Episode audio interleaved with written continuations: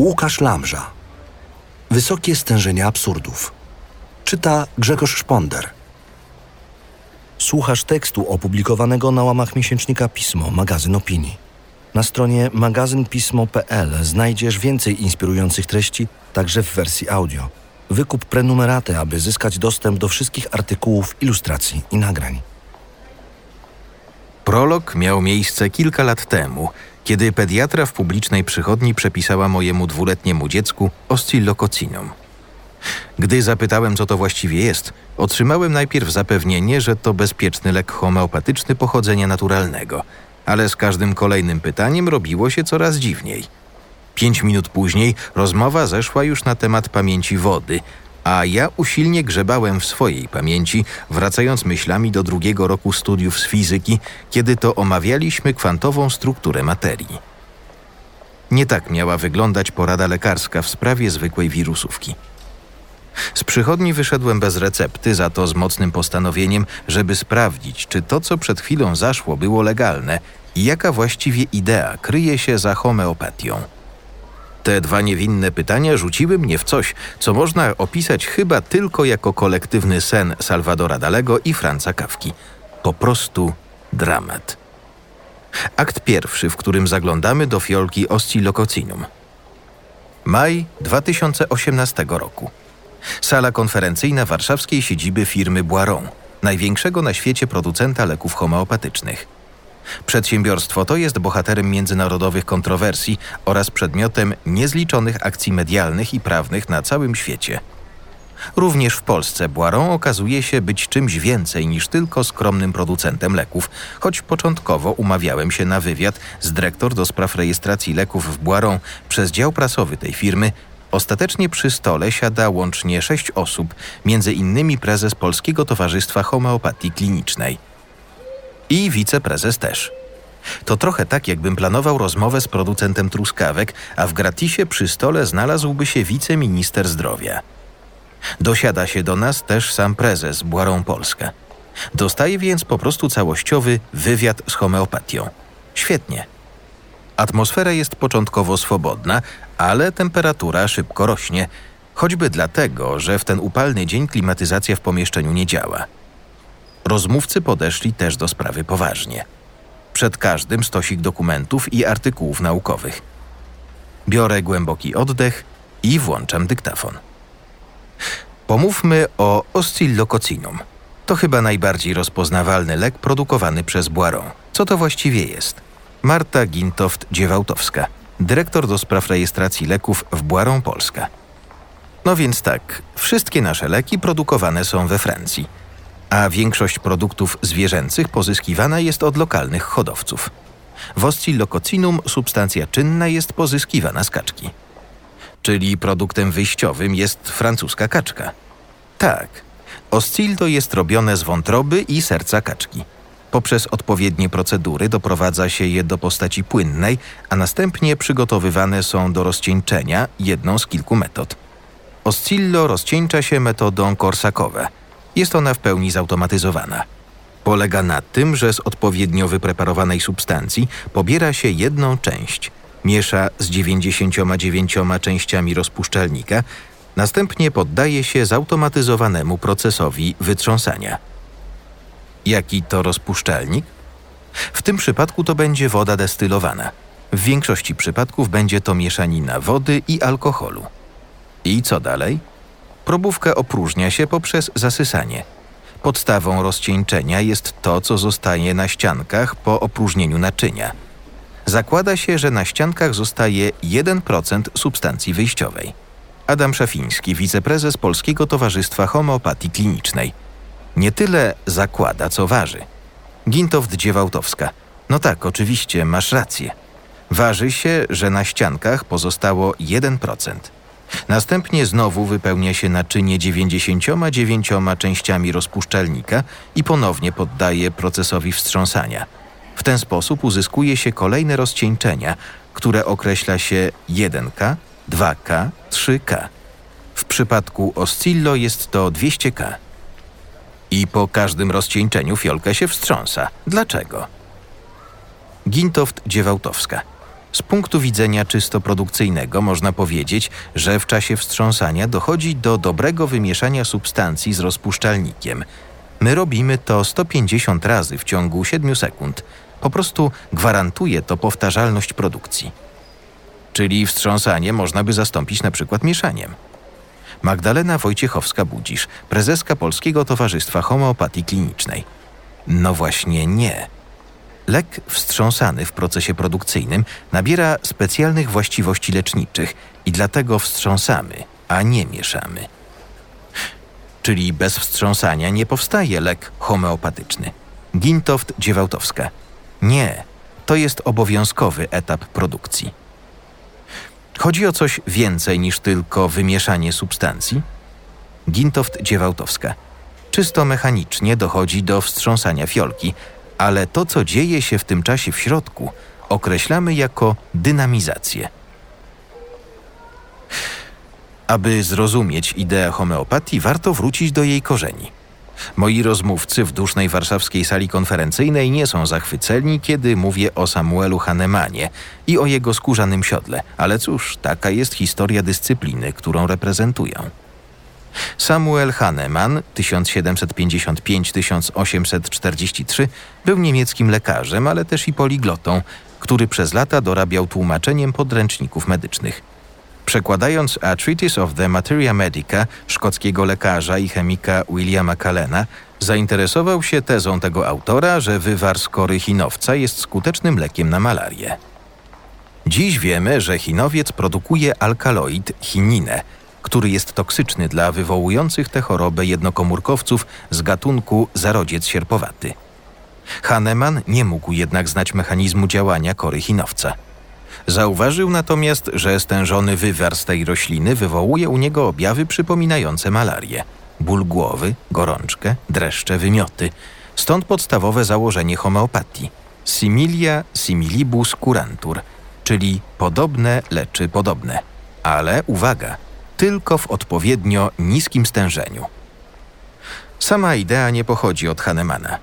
200 lat wcześniej opisał ją Paracelsus, jeden z najsłynniejszych alchemików europejskich, ale też ojciec, założyciel farmakologii. Paracelsus, jak każdy dobry alchemik, był mistrzem zagęszczania i rozcieńczania, a jego analityczny umysł doprowadził do wciąż aktualnej złotej zasady farmakologii.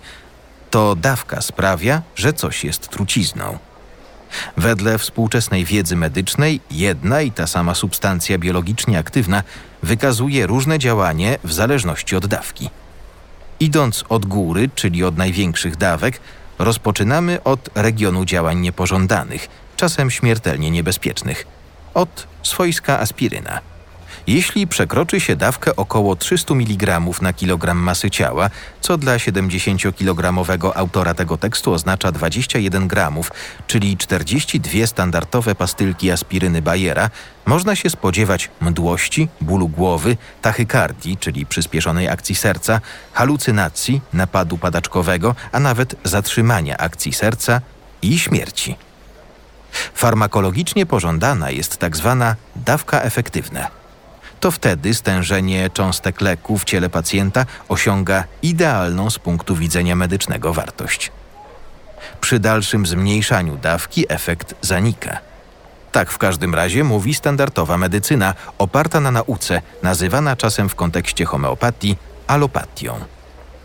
Homeopatia to propozycja, że istnieje druga strefa efektywności leków, daleko poniżej poziomu dawki skutecznej – są to tak zwane stężenia ultraniskie. Można by oczywiście zapytać, dlaczego tabletka aspiryny, która na pewno wypadła kiedyś komuś za burtę w trakcie rejsu przez Atlantyk, nie leczy teraz miliardów ludzi.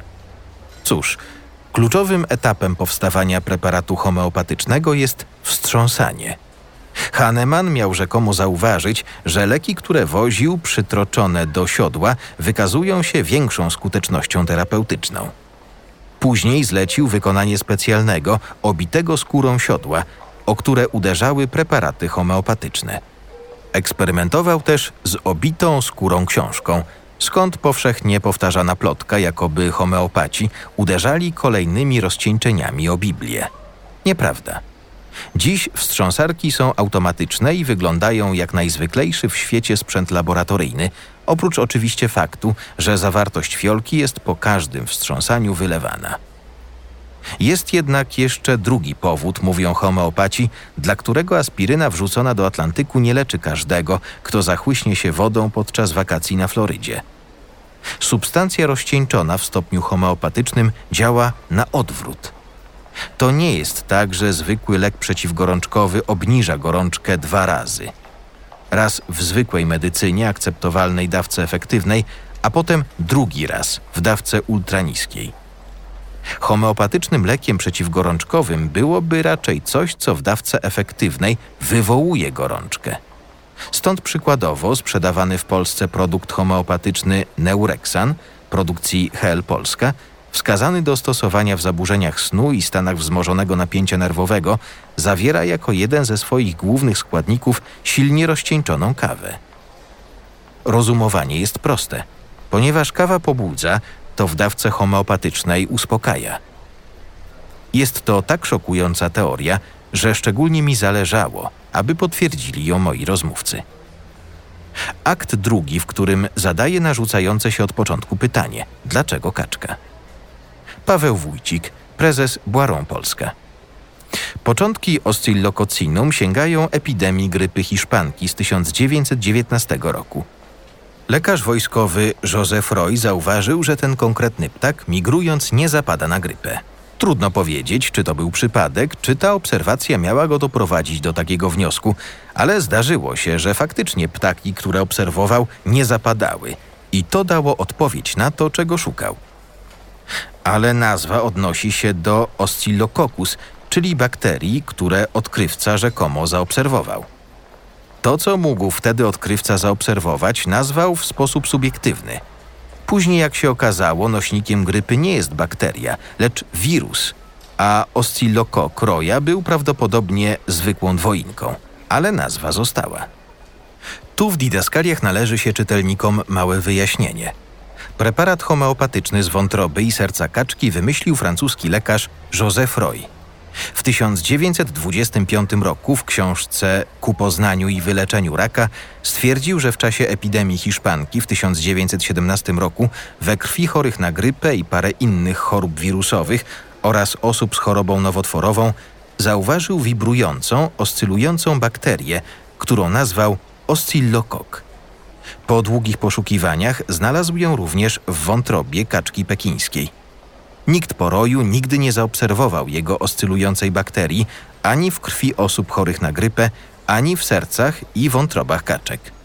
Oscillococcus zajmuje dziś bezpieczne miejsce w archiwach kryptobiologii obok potwora z Loch Ness i wielkiej stopy. Wróćmy jednak do rozmowy. Dlaczego kaczka? Próbuję to zrozumieć. Wtedy zostały zaobserwowane kaczki, które nie zachorowały na grypę – w związku z czym dziś osobom z przeziębieniem podawany jest preparat z serca i wątroby kaczki? Wojciechowska budzisz. Tak. Lekarz homeopatyczny dobiera lek na zasadzie pokrewieństwa. Coś, co wywołuje wysypkę w ultramałym stężeniu, wyleczy wysypkę? Wojciechowska budzisz. Dokładnie. Pięknie pan to ujął. Najprostszym przykładem jest lek Apis mellifica, produkowany z pszczoły miodnej. Wszyscy wiedzą, jak wygląda obraz skóry po urządleniu przez pszczołę. Zasada pokrewieństwa opiera się na porównywaniu objawów. Jeżeli objawy są podobne, one nie muszą być identyczne. Ważne jest słowo podobne. Jeżeli są podobne do tych wywoływanych przez substancję, z której powstaje lek homeopatyczny, lek sporządzany z tej substancji będzie leczył.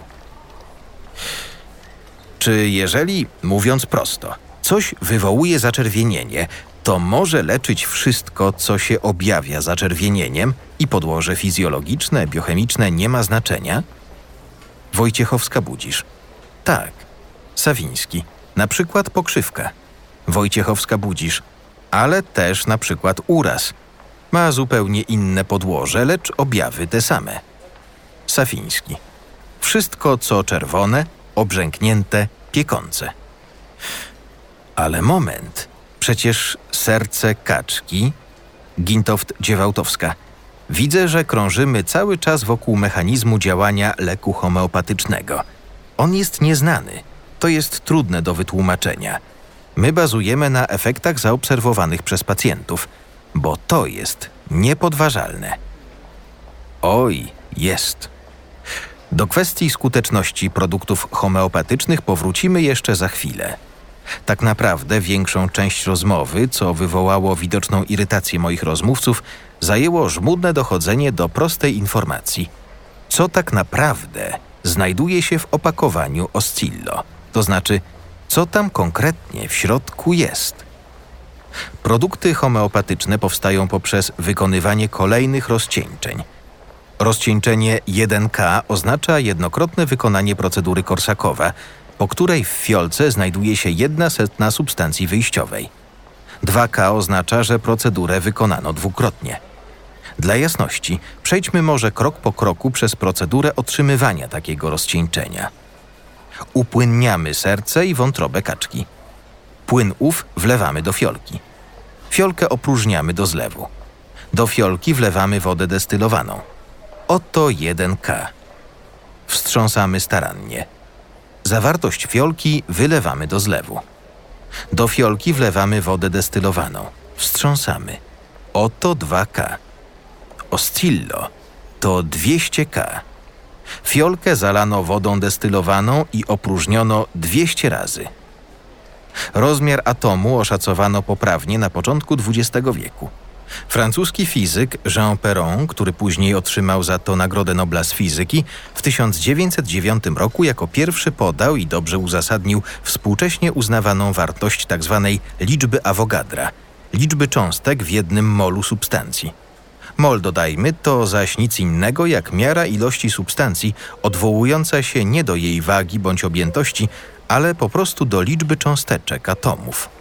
Podstawą definicji mola jest z definicji, czyli bo tak, 12 gramów węgla, w których znajduje się około 6 razy 10 do 23, czyli 6 i 23 zera atomów węgla.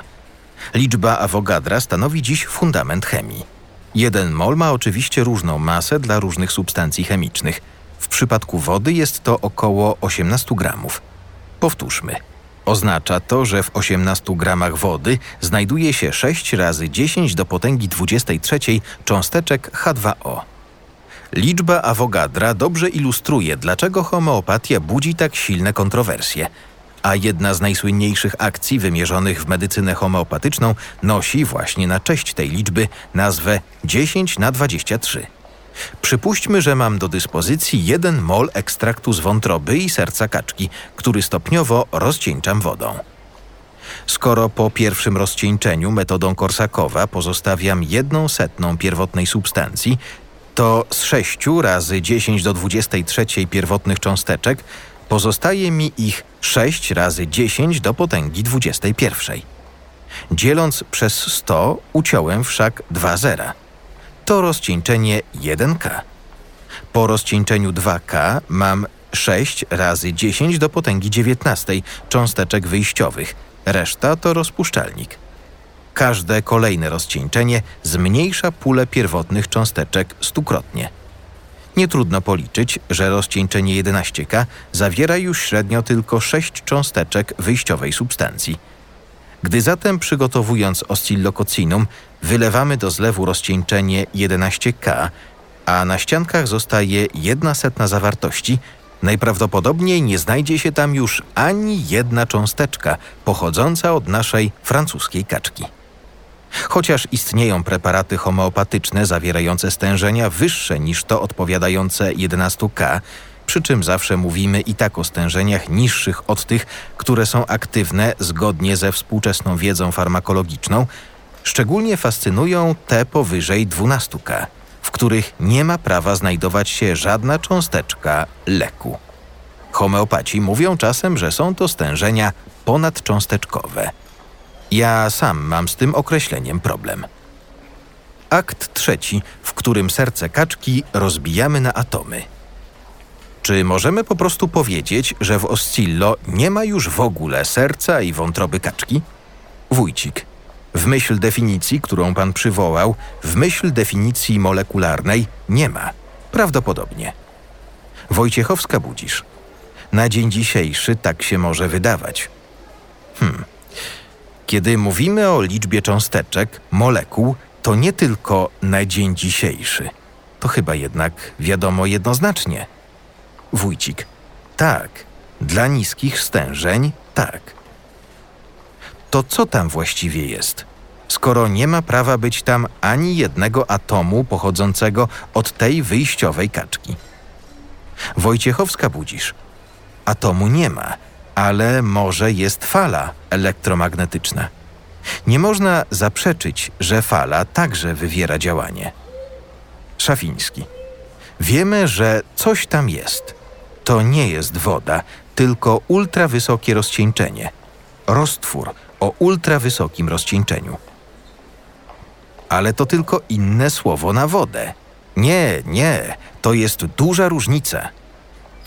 Rozumiem, że moglibyśmy się zgodzić na termin woda zdynamizowana, ale nie mówmy roztwór, jeżeli nie ma tam ani jednej cząsteczki chemicznej substancji rozpuszczonej.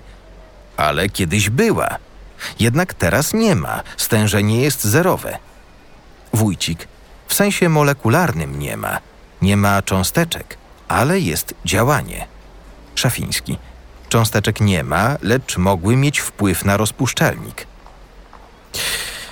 Ja tylko twierdzę, że czysto nazewniczo nie można mówić o roztworze, jeśli występuje zero cząsteczek związku rozpuszczonego.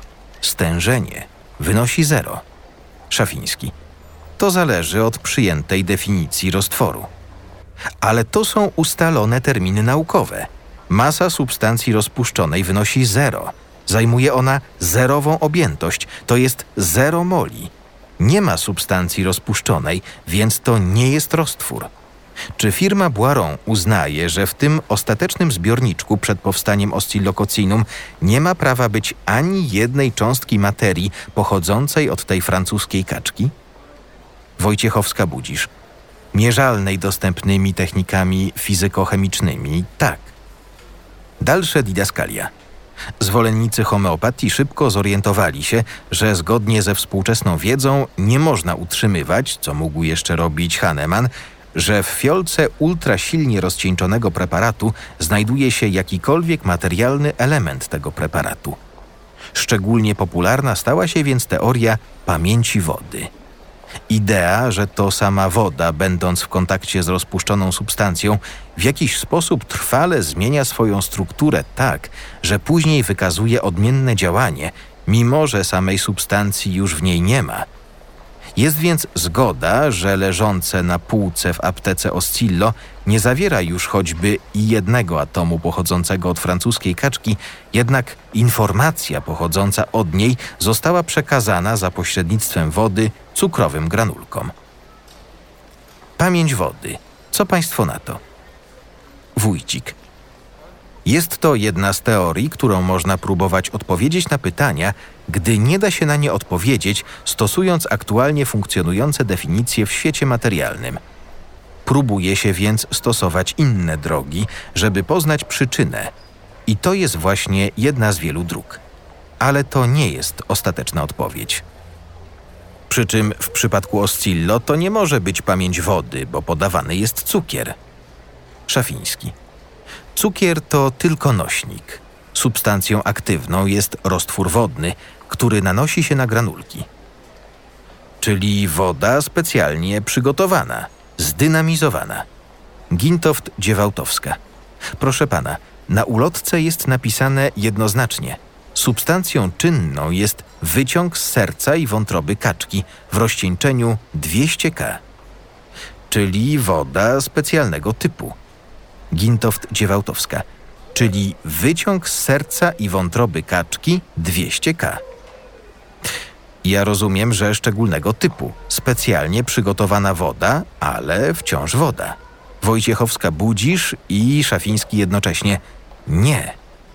Wojciechowska budzisz, tylko w bardzo dużym uproszczeniu. Szafiński, woda, w której była pierwotnie substancja rozpuszczalna. Hmm. Wstrząsana o szczególnej historii, zdynamizowana, ale jednak woda.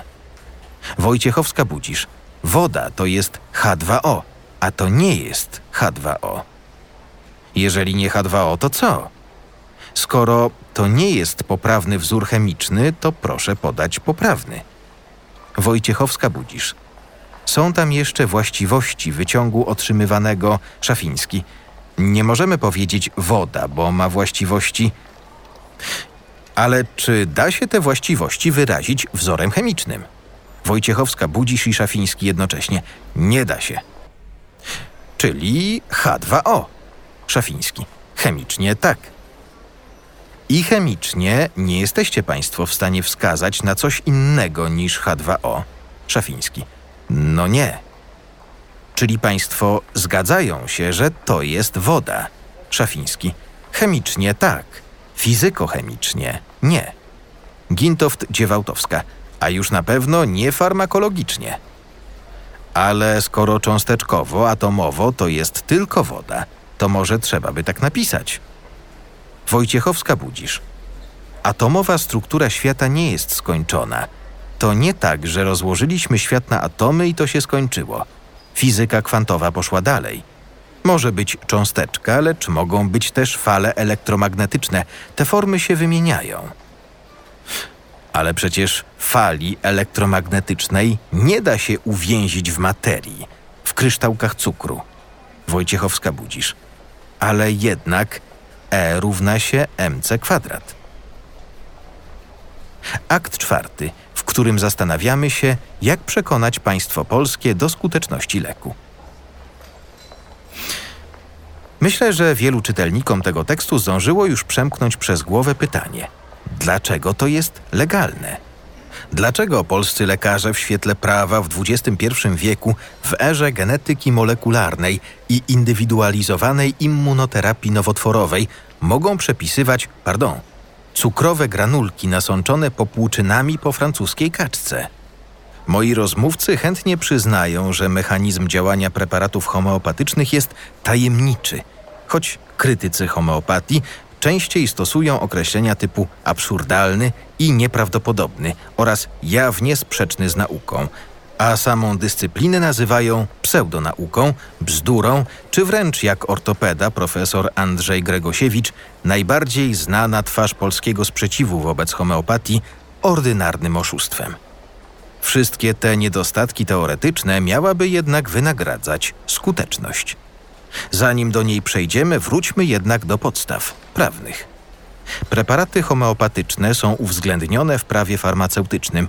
Ustawa z 6 września 2001 roku, zgodnie z dyrektywą Parlamentu Europejskiego, która nakłada taki obowiązek na wszystkie państwa członkowskie jako osobna kategoria produktów leczniczych homeopatycznych. W świetle polskiego prawa każdy dopuszczony do użytku na terenie Polski lek homeopatyczny jest więc równocześnie produktem leczniczym, zgodnie z definicją przyjętą w ustawie. Produkt leczniczy to substancja lub mieszanina substancji przedstawiona jako posiadająca właściwości zapobiegania lub leczenia chorób występujących u ludzi lub zwierząt lub podawana w celu postawienia diagnozy lub w celu przywrócenia, poprawienia lub modyfikacji fizjologicznych funkcji organizmu poprzez działanie farmakologiczne, immunologiczne lub metaboliczne. Krytycy homeopatii często twierdzą, że przy rejestracji produktów leczniczych homeopatycznych nie obowiązuje standardowy wymóg udokumentowania ich skuteczności terapeutycznej. Niezupełnie. Coś takiego rzeczywiście wydaje się głosić artykuł 21 ustęp 7 prawa farmaceutycznego. Produkty lecznicze homeopatyczne określone w ustępie 1 i 4 nie wymagają dowodów skuteczności terapeutycznej. Istotne jest jednak wyodrębnione przecinkami zastrzeżenie. Mowa tylko o tych produktach, które prócz dwóch innych warunków w oznakowaniu i ulotce nie zawierają wskazań do stosowania. To dotyczy jedynie niewielkiej grupy preparatów. Oscillo, jak i wiele innych popularnych produktów homeopatycznych, zawiera wskazania do stosowania, a więc przy jego rejestracji w Polsce konieczne było przedstawienie dowodów skuteczności terapeutycznej. Zresztą nie trzeba wierzyć na słowo ani polskiemu prawodawcy, ani producentowi. Po nowelizacji prawa farmaceutycznego w 2013 roku dokumentacja związana z dopuszczeniem nowego produktu leczniczego do obrotu, przygotowana przez Urząd Rejestracji Produktów Leczniczych, Wyrobów Medycznych i Produktów Biobójczych, musi być dostępna publicznie. Na stronie internetowej można znaleźć tzw. Tak raport oceniający dla każdego wydanego w Polsce pozwolenia. Niestety jest tak tylko od 25 listopada 2013 roku. Oscillo zaś, podobnie jak większość produktów homeopatycznych, zostało zarejestrowane wcześniej. Okazuje się, że od końca 2013 roku był zarejestrowany w Polsce tylko jeden produkt homeopatyczny, wspomniane wyżej tabletki Neurexan. Ponieważ Neurexan posiada wskazania do stosowania, przy jego rejestracji musiała zostać potwierdzona skuteczność terapeutyczna. Zaglądam do dokumentacji. Tyle, że moje zmagania z literaturą naukową na temat skuteczności terapeutycznej produktów homeopatycznych doskonale ilustrują ogólną zasadę. Grzebanie w literaturze medycznej z nadzieją, że otrzyma się jasną, klarowną odpowiedź to działa albo to nie działa, są skazane na porażkę. Od zaglądamy do sekcji skuteczność kliniczna. Cytowane są tam trzy prace naukowe. Dwie z nich opisują tak zwane badania obserwacyjne, w których porównywano skuteczność neureksanu z wyciągiem z kozłka lekarskiego. To trochę mało i autorzy musieli to wiedzieć. Trzecie badanie przedstawione jest już więc jako randomizowane, z podwójnie ślepą próbą i kontrolą placebo – czyli takie, które spełnia minimalny próg wysokiej jakości badania klinicznego. Wyjaśnijmy może. W badaniu tego typu porównywane są dwie dobrze wymieszane grupy pacjentów. I ani oni sami, ani osoby podające im lek nie wiedzą, czy w danym przypadku podawany jest testowany preparat, czy placebo. Niby lek pomagający ocenić, czy efekt terapeutyczny nie wynikał po prostu z nastawienia psychologicznego, naturalnych procesów leczniczych organizmu itd. Tak Niestety podany w raporcie przypis do jedynego porządnego badania jest w postaci szczątkowej. Wymieniono tylko nazwisko autora i rok publikacji. Dimpfel 2007. Nie ma podanego ani tytułu, ani miejsca publikacji, co znacząco utrudnia namierzenie właściwego artykułu.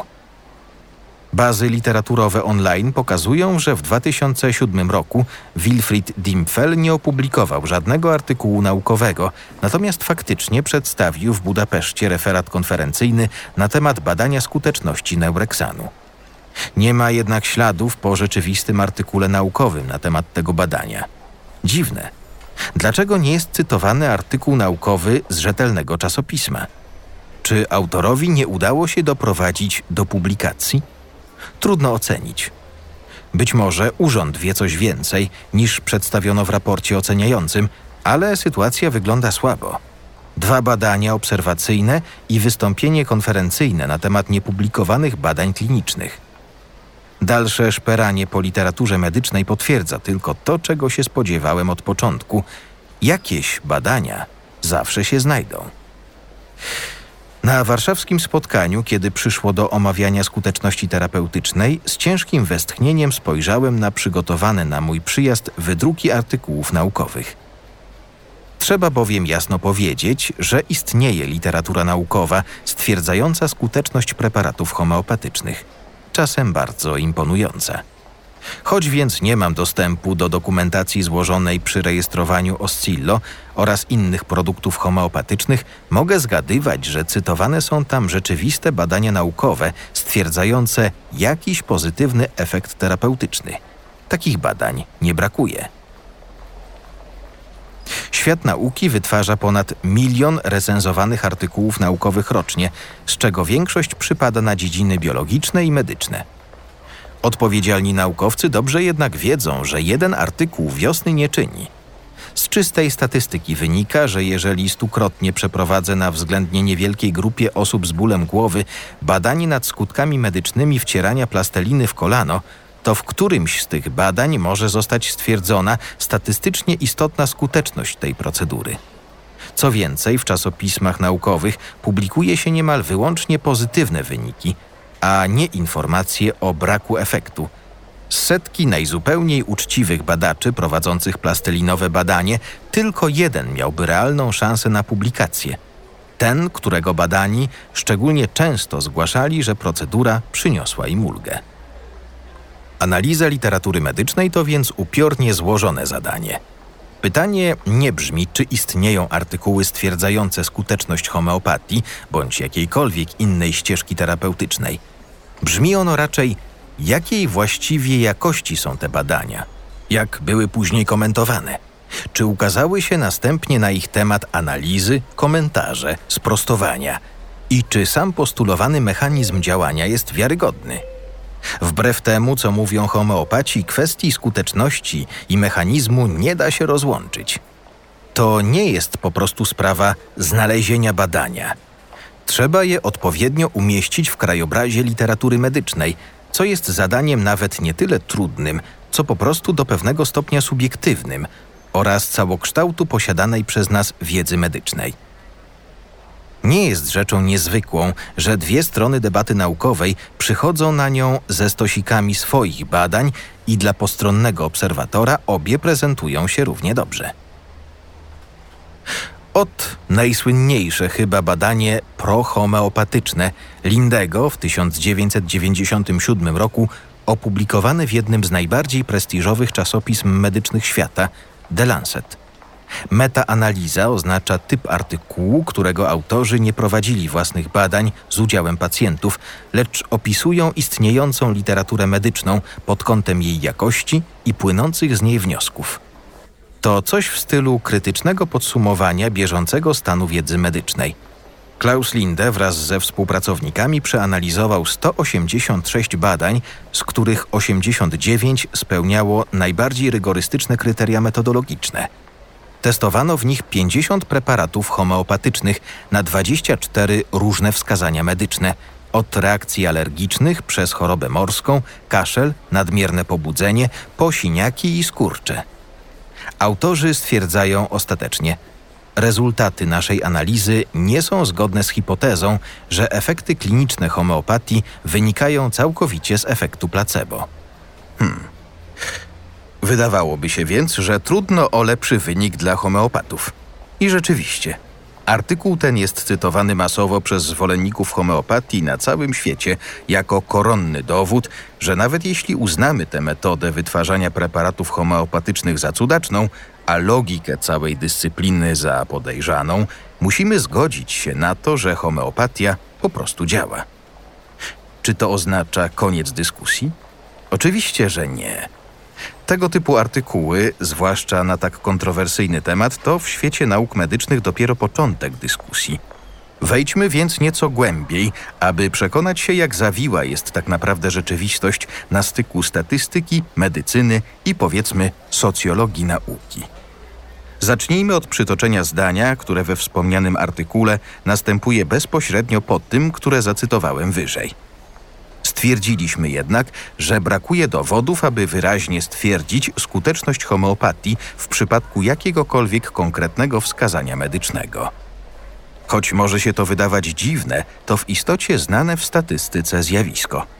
Dla poszczególnych preparatów homeopatycznych próby były zbyt małe, aby stwierdzony efekt jednoznacznie uznać za lepszy od placebo. Gdy jednak przeanalizuje się łącznie kilkadziesiąt osobnych badań, niewielki efekt pozytywny staje się istotny statystycznie. Innymi słowy, mimo że badanie jako takie wydaje się korzystne dla homeopatii, w żadnym konkretnym wskazaniu medycznym skutki leczenia homeopatycznego nie były lepsze od efektu placebo. Idźmy dalej. Grupa badawcza Lindego była na tyle zaskoczona wynikiem swojej pracy, że podjęła się kolejnej rundy analiz statystycznych, włączając do nich dalsze badania medyczne, które ukazały się od momentu publikacji. W 1999 roku opublikowali oni artykuł, w którym stwierdzają, jest ewidentne, że badania o wyższej jakości metodologicznej dają mniej pozytywne wyniki. Im staranniej bada się zatem homeopatię, tym słabszy staje się pozytywny efekt terapeutyczny. W 2005 roku The Lancet wrócił do tematu, publikując kolejną, jeszcze większą metaanalizę, której wynikiem było stwierdzenie: Nasze analizy są zgodne z poglądem, że efekty kliniczne homeopatii wynikają z efektu placebo. Artykułowi temu towarzyszył editorial, czyli wspólny głos redaktorów The Lancet, zatytułowany The End of Homeopathy koniec homeopatii. Wstępniak ten powszechnie cytuje się jako gwóźdź do trumny homeopatii. Oto bowiem grono redakcyjne jednego z największych prestiżowych czasopism medycznych świata stwierdza tak. Nie dziwi, że homeopatia wypada słabo w porównaniu z allopatią w systematycznym badaniu Aging Shank i współpracowników. Bardziej zaskakujące jest to, że debata na ten temat w ogóle jeszcze trwa po 150 latach nieobiecujących badań. Jest jasne, że minął już czas na analizy, raporty i dalsze badania, które podtrzymują debatę homeopatia-allopatia. Dzisiaj lekarze muszą być po prostu odważni i szczerzy, informując swoich pacjentów, że homeopatia nie przynosi korzyści. Czy to zamknęło debatę? Oczywiście, że nie. Ukazują się kolejne artykuły, badania, komentarze. W warszawskiej sali konferencyjnej Adam Szafiński cytuje mi artykuł, w którym dogłębnie skrytykowano badanie Shanga.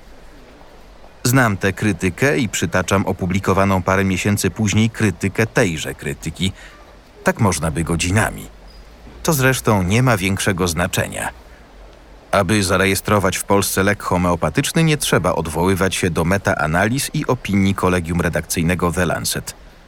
Wystarczą, jak widać, dwa niskiej jakości badania porównawcze i zapowiedź powstania porządnego artykułu wygłoszona na konferencji w Budapeszcie.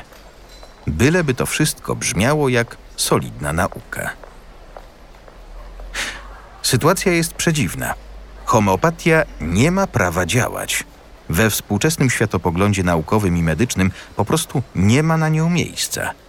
Wbrew temu, co twierdzą jej zwolennicy, nie tylko farmakologia jako taka, ale też dynamika i struktura wody czy etanolu, a to przecież rozpuszczalnik, siłą rzeczy musiałaby stanowić nośnik leczniczego oddziaływania preparatów homeopatycznych. Znane są już dziś wystarczająco dobrze, aby stwierdzić to z wysokim stopniem pewności. Moi warszawscy rozmówcy po długim dręczeniu zgadzają się, że obok cukrów oscillo znajduje się substancja, która jest fizycznie i chemicznie równoznaczna H2O. Zaś obecny oprócz wody wpływ substancji wyjściowej nie daje się wyrazić żadnym terminem ze współczesnego języka naukowego. Odwołania do pola elektromagnetycznego uwięzionego w wodzie są okrutnie naiwne i naukowo niedorzeczne. Nie żyjemy w czasach Hahnemana. Potrafimy dziś manipulować pojedynczymi cząsteczkami wody i opisywać ich strukturę kwantową z dokładnością do wielu cyfr po przecinku. Choć woda, jak wszystko we wszechświecie, wciąż ma swoje tajemnice, to rozmiar tajemnicy, który próbują w niej zmieścić homeopaci, jest absurdalny. To trochę jak z dnem oceanicznym. Tak, owszem, może istnieć gdzieś na dnie Atlantyku góra podmorska, która umknęła naszym sonarom, ale nie Atlantyda. Równie absurdalne dla współczesnej medycyny jest drugie fundamentalne założenie homeopatii, że roślina wywołująca zaczerwienienie może być stosowana jako lek na wszystkie jednostki chorobowe, podobne objawowo, bez względu na podłoże biochemiczne, fizjologiczne czy anatomiczne. Z czysto naukowego punktu widzenia – ze względu na to, jak rozumiemy budowę i funkcjonowanie świata dziś, w 2018 roku, homeopatia ma tyleż sensu, co wcieranie sobie plasteliny w kolano z nadzieją na to, że uleczy to ból głowy. Kuzyna. A na czym mamy się opierać, lecząc siebie i swoje dzieci dziś, w 2018 roku, jeśli nie na tym, co wiemy dziś, w 2018 roku?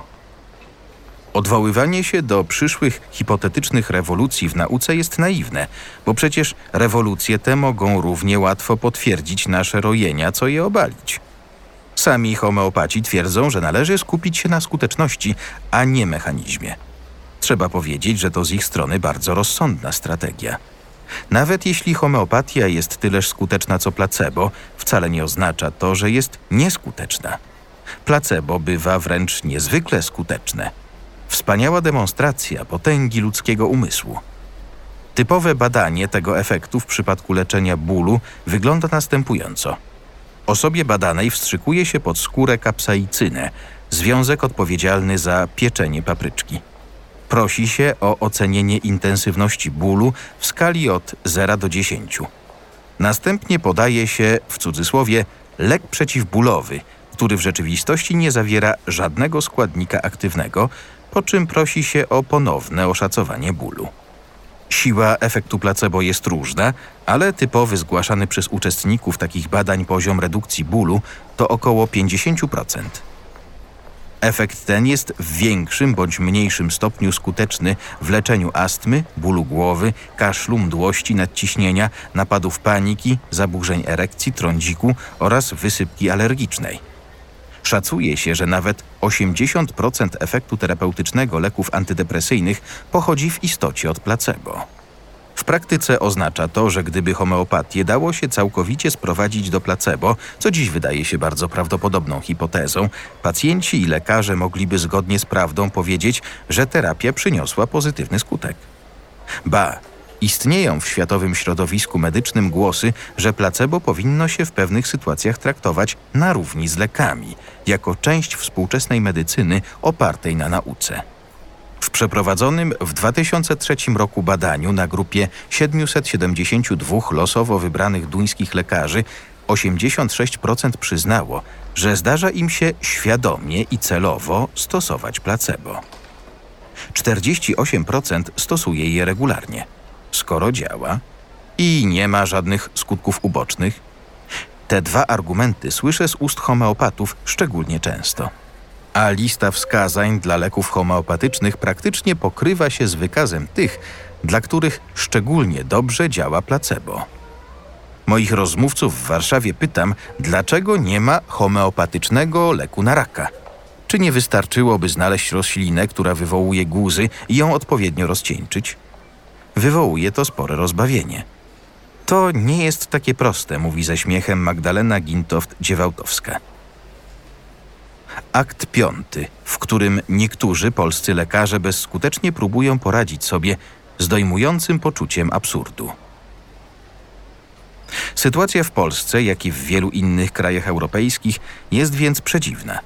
Z jednej strony trudno ignorować współczesny stan wiedzy naukowej i medycznej – we wrześniu 2017 roku European Academy Science Advisory Council, Rada zrzeszająca Narodowe Akademie Nauk wszystkich krajów Unii Europejskiej oraz Norwegii i Szwajcarii, należy więc do niej Polska Akademia Nauk, wydała długie oświadczenie, w którym stwierdziła nie tylko, że homeopatia opiera się na niewiarygodnych podstawach i że nie ma żadnych dobrych dowodów na jej skuteczność kliniczną, ale ponadto – że jej promowanie i stosowanie może przynosić wymierną szkodę dla zdrowia publicznego. Trudno sobie wyobrazić bardziej jednoznaczny głos środowiska naukowego przeciwko homeopatii. Z drugiej strony jest ona w pełni legalna, dopuszczona do obrotu. Lekarze mają prawo przepisywać swoim pacjentom preparaty homeopatyczne, a farmaceuci muszą je sprzedawać. Wymaga tego wszak od nas Unia Europejska. Tę schizofrenię najlepiej ilustruje kuriozalna historia stanowiska Naczelnej Rady Lekarskiej z 2008 roku. Otóż 4 kwietnia 2008 roku Naczelna Rada Lekarska przyjęła stanowisko, w którym stwierdza, że negatywnie ocenia zjawisko stosowania homeopatii i pokrewnych nienaukowych metod, a także organizowanie na jej temat szkoleń oraz jej popularyzowanie, legitymizowanie i promocję. Co najistotniejsze, Naczelna Rada Lekarska stwierdziła, że działania takie stoją w sprzeczności z artykułem 57 Kodeksu Etyki Lekarskiej. Artykuł ten głosi, że lekarz nie może posługiwać się metodami uznanymi przez naukę za szkodliwe, bezwartościowe lub niezweryfikowanymi naukowo. W odpowiedzi w 2011 roku Urząd Ochrony Konkurencji i Konsumentów nałożył na Naczelną Izbę Lekarską, która stanowi ciało macierzyste Naczelnej Rady Lekarskiej, karę finansową w wysokości prawie 50 tysięcy złotych, uznając, że Naczelna Rada Lekarska dopuściła się praktyki ograniczającej konkurencję. Skoro produkty homeopatyczne są w Polsce dopuszczone do użytku, argumentował UOKiK, samorząd lekarski, wypowiadając się na ich temat negatywnie, bezprawnie wpływa na decyzje konsumentów, faworyzując jedną grupę legalnie stosowanych produktów leczniczych względem drugich. Sprawa zakończyła się dopiero w kwietniu 2016 roku korzystnie dla Naczelnej Rady Lekarskiej. Zainterweniować musiał sąd apelacyjny w Warszawie, stwierdzając, że ze względu na brak dowodów naukowych potwierdzających skuteczność homeopatii, Naczelna Rada Lekarska miała prawo użyć takich słów, jakich użyła.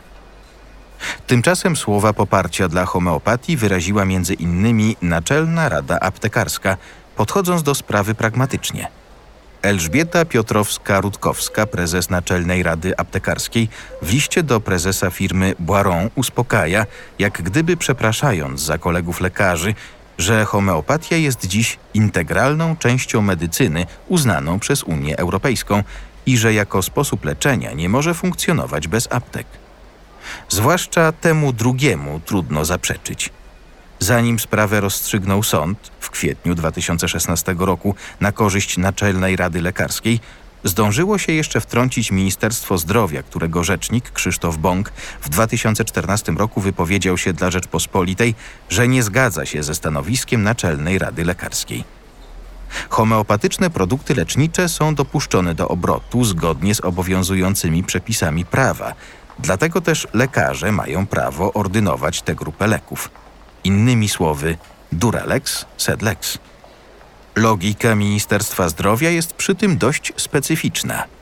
Wyszło to na jaw przy okazji kolejnej akcji antyhomeopatycznej ze strony Naczelnej Izby Lekarskiej.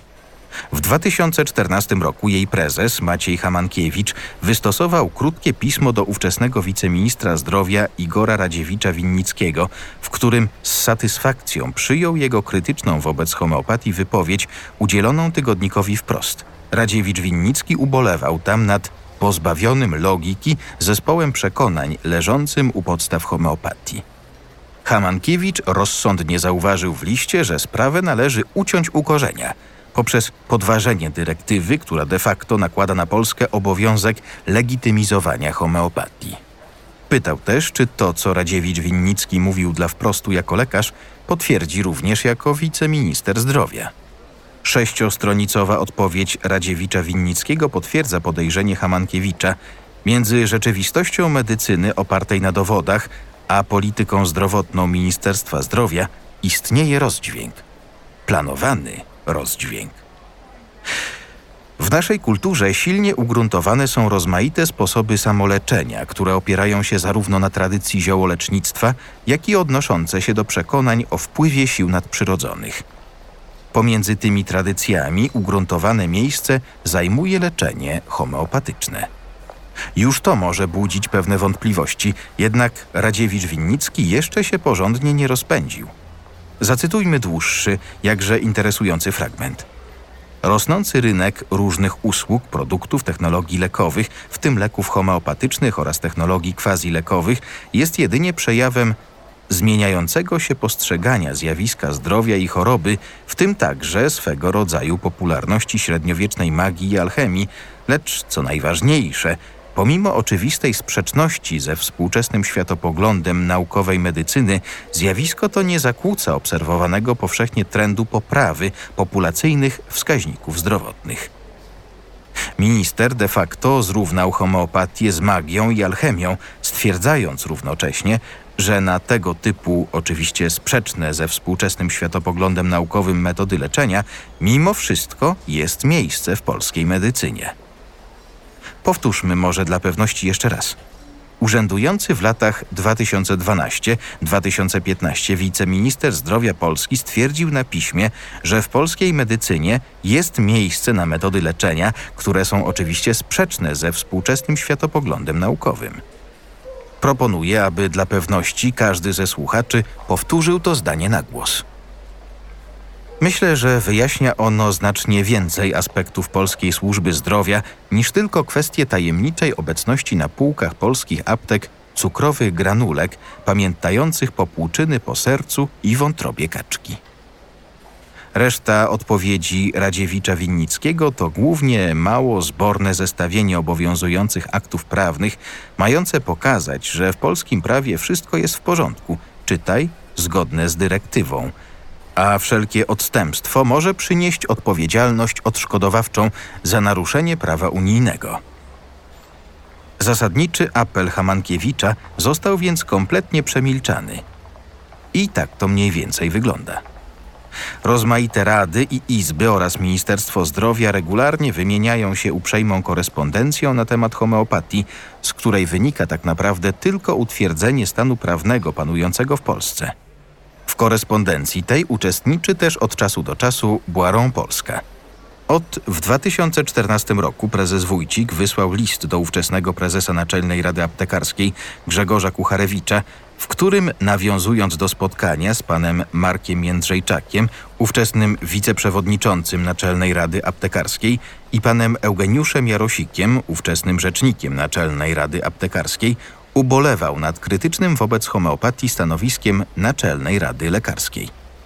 Zdaniem prezesa Błaronu stosownym krokiem ze strony Naczelnej Rady Aptekarskiej byłoby rozesłanie do polskich aptek oficjalnej pozytywnej opinii.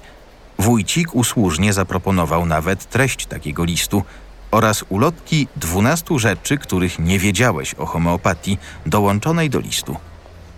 Przeglądam, owszem, bardzo ładna ulotka.